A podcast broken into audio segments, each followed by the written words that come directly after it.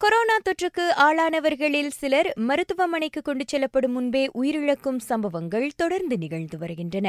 இவ்வாறு நிகழ்வதற்கான சாத்தியமான காரணங்கள் குறித்து விவரிக்கின்றார் டாக்டர் லோகேஸ்வரி ராமசாமி. இந்த புரோட்டீன் டெட் கேசஸ் காரணம் ஒன்று அழியாமை ஒன்னு வந்து அலட்சியம் காரணமாக. இதுல பாத்தீங்கன்னா நிறைய கேசஸ் வந்து வயதானவர்களா இருப்பாங்க. இது ஏன்னா வந்து ஒண்ணு அவங்க ரெண்டு மூணு நாள் உடம்பு சரியில்லாம இருந்திருப்பாங்க. இது வந்து அவங்க முறைப்படி சிகிச்சையோ இல்ல இப்ப வந்து நம்ம கிளினிக் கூட்டு போய் தான் டெஸ்ட் செய்யணும் பண்ணணும் இல்லை செல்ஃப் கிட் பண்ணலாம். அந்த மாதிரி எதுவுமே செஞ்சிருக்க மாட்டாங்க. அதனால வந்து அவங்களுக்கு அவங்க கோவிட்னு தெரியாம சில பேர் வீட்டிலேயே இருந்திருப்பாங்க. அப்படி இல்லையா? செக் பண்ணியிருப்பாங்க. பாசிட்டிவா இருக்கும். இல்லாட்டி வீட்டில் யாருக்காச்சும் பாசிட்டிவ் இருந்திருக்கும். ஆனால் இவங்களுக்கு செக் பண்ணாமல் இருப்பாங்க. இவங்களுக்கு செக் பண்ணி பாசிட்டிவா இருக்கும். இதை வந்து சுகாதார அமைச்சில் வந்து சொல்லாமல் இருப்பாங்க.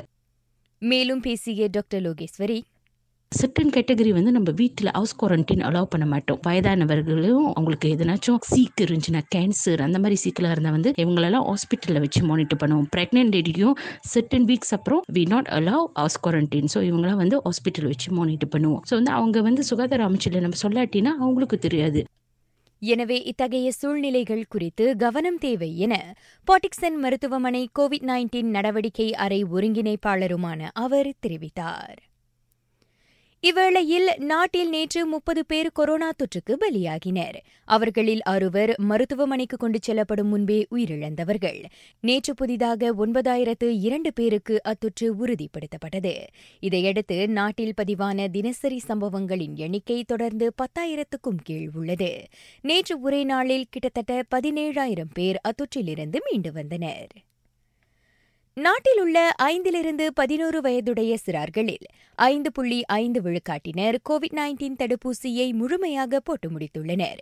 அது ஒரு லட்சத்து தொன்னூற்றையாயிரத்துக்கும் அதிகமான சிறார்களை உட்படுத்தியதாகும்.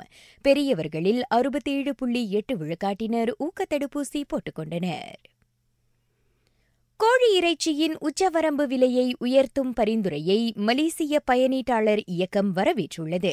நட்டத்தை தவிர்க்க கோழி பண்ணையாளர்கள் தங்களது உற்பத்தியை நிறுத்தாமல் இருப்பதை உறுதி செய்ய இந்நடவடிக்கை உதவும் என அவ்வியக்கம் எஃப்எம்டியிடம் கூறியது.